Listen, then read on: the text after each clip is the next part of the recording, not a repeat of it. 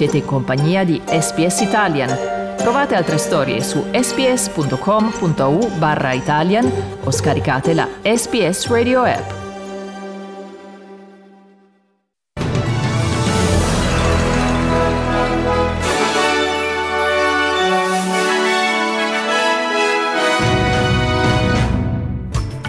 Australia, ventottesimo giorno senza nuovi contagi a Melbourne. La Tasmania rimuove l'obbligo di quarantena per i residenti del Victoria. Germania, la cancelliera Merkel dichiara che il vaccino anti-Covid rappresenta la luce in fondo al tunnel, ma l'Organizzazione Mondiale della Sanità frena gli entusiasmi. Italia, voto bipartisan, il Parlamento approva lo stanziamento di fondi a sostegno dell'economia. Sport in Europa League, il Milan pareggia in Francia contro il Lille, vittorie per Roma e Napoli.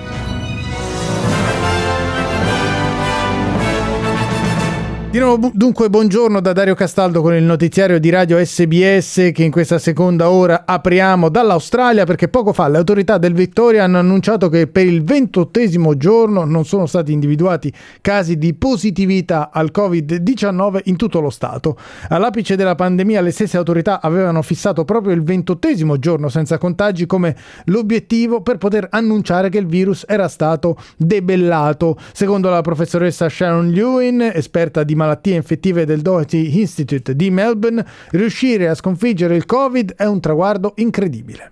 I'm super excited about this milestone. It's extraordinary. I never thought we would achieve this in Melbourne. I think we are actually one of the few um, cities in the world that have eradicated coronavirus. So it's an incredible achievement. It's actually very unusual globally and an amazing achievement. Dunque un risultato incredibile ancora di più data la situazione mondiale, queste le, par- le parole della professoressa Sharon Lewin, esperta di malattie infettive del Doherty Institute di Melbourne. Intanto però tracce di virus sono state individuate nell'ambito del piano di monitoraggio delle acque reflue di Geelong, innescando pertanto un nuovo round di test per il Covid-19 e oggi, sempre restando in Victoria, la commissione d'inchiesta sul programma di gestione della quarantena negli hotel di Melbourne si riunirà per la la seduta conclusiva. E dopo otto mesi gli abitanti del Victoria potranno recarsi in Tasmania senza doversi sottoporre alla quarantena. La Tasmania, lo ricordiamo, aveva chiuso i confini al resto d'Australia a marzo, ma li ha poi gradualmente eh, riaperti mh, mm, per i residenti degli altri stati della federazione. Fa eccezione al momento soltanto il South Australia, questo a causa del focolaio scoppiato ad Adelaide e che vede al momento 31 casi attivi. Il premier tasmaniano Peter Gatwin ha dichiarato che si tratta di un giorno speciale sia per il Victoria sia per la Tasmania. This is a significant milestone and uh, for the first time in more than eight months um, we say to our Victorian visitors um, welcome back and to Tasmanians uh, living in Victoria uh, welcome home. Veniamo adesso ai numeri globali della pandemia. Ieri 78.000 nuovi casi e oltre 1.000 vittime negli Stati Uniti, oltre 42.000 contagi e 473 morti in India. In Russia, dove i nuovi positivi sono stati 25.000, le vittime sono state 524. In Europa quasi 600 morti in eh, Polonia, sfiorate le 500 vittime nel Regno Unito. Per quanto riguarda la ricerca del vaccino contro il Covid-19, il numero uno della società farmaceutica produttiva produttrice AstraZeneca eh, Pascal Sorio ha dichiarato che servono altri studi, questo dopo che il prototipo prodotto dall'Università di Oxford si è rivelato efficace tra il 62 e il 90% dei casi, questo a seconda del tipo di dosaggio. Quei risultati erano stati oggetto di eh, richiesta di chiarimenti, avevano suscitato i dubbi della comunità scientifica e a questo proposito nelle ore scorse l'Organizzazione Mondiale della Sanità ha detto che il virus non verrà sconfitto automaticamente con con la somministrazione del vaccino. Ascoltiamo le mm, parole del professor Ryan al riguardo. Adding vaccines to our current measures uh, will allow us to really crush the curve uh, and avoid lockdowns and avoid the punishing socioeconomic uh, impacts of those lockdowns and allow us to get back to normal. If we do it really well, and if enough people are vaccinated, and if we continue our public health surveillance, we do have an opportunity to get to zero. But that remains to be seen.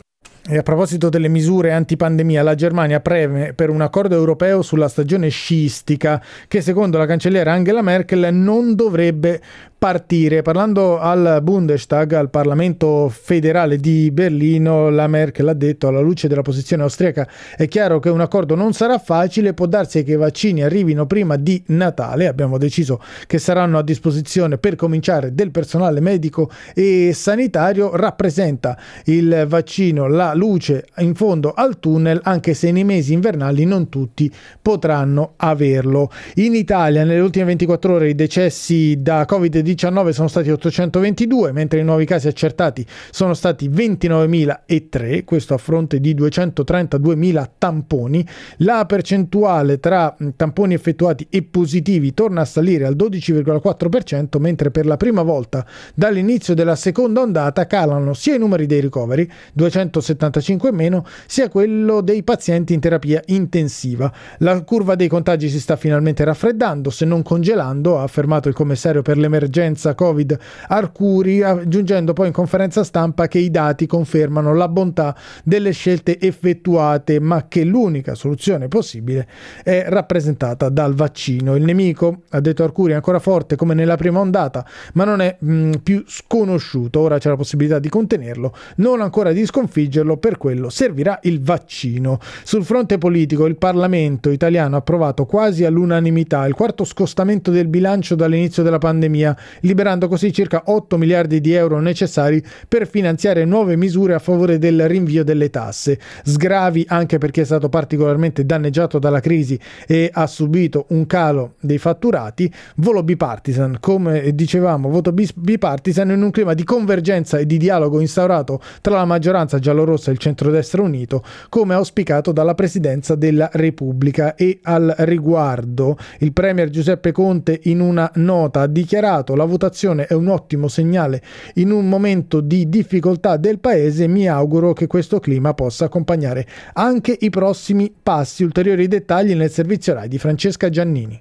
La fuga in avanti di Berlusconi con il primo annuncio del sì allo scostamento di bilancio, il traguardo, il centrodestra compatto che vota a favore. Il governo ha capito che da solo non va da nessuna parte, commenta Salvini, che pensa già ad un tavolo comune sulla scuola. Vediamo se è solo l'inizio dettato dalla paura del governo di non farcela o se è un dialogo vero. Il tentativo di dividerci è fallito miseramente, rivendica Meloni, che però avverte vigileremo sull'impiego di queste risorse. Nella maggioranza per idem è una vittoria di Zingaretti Zingaretti con Franceschini pungente che aggiunge chapeau a Berlusconi che ha costretto gli alleati a seguirlo, il capogruppo del Rio. Le nuove risorse che arrivano servono a non lasciare indietro nessuno. Usciremo dalla crisi solo se saremo uniti. E se nel Movimento 5 Stelle si affrettano a ribadire il no al MES dannoso e superato e a chiarire che il ruolo di maggioranza e opposizione resta chiaro e distinto, il presidente Fico registra il voto sullo scostamento di bilancio come segnale di unità prezioso.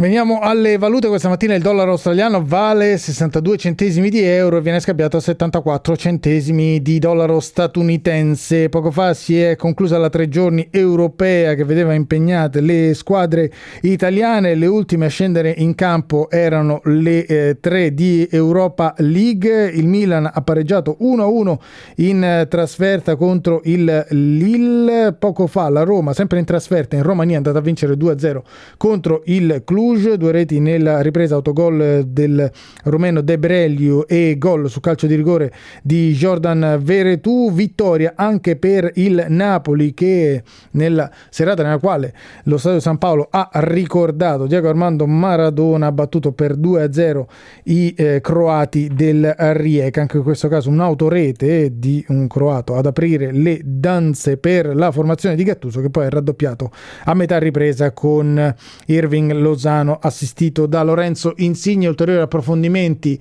sul fine settimana sportivo e su questa tre giorni di Coppe Europee nel programma che segue questo notiziario che concludiamo con le previsioni del tempo per oggi. Ad Adelaide giornata calda e prevalentemente di sole con una temperatura massima di 40 gradi. A Brisbane cielo parzialmente coperto 29. A Canberra nuvolosità a tratti, anche in questo caso una massima di 29 gradi. A Cairns piogge sparse 32. A Darwin possibili acquazzoni 35 gradi gradi la massima, a Hobart mm, parzialmente soleggiato 27, a Melbourne cielo coperto 34, nuvoloso anche a Perth 25 gradi la massima, per finire a Sydney cielo parzialmente coperto con una temperatura massima di 26 gradi.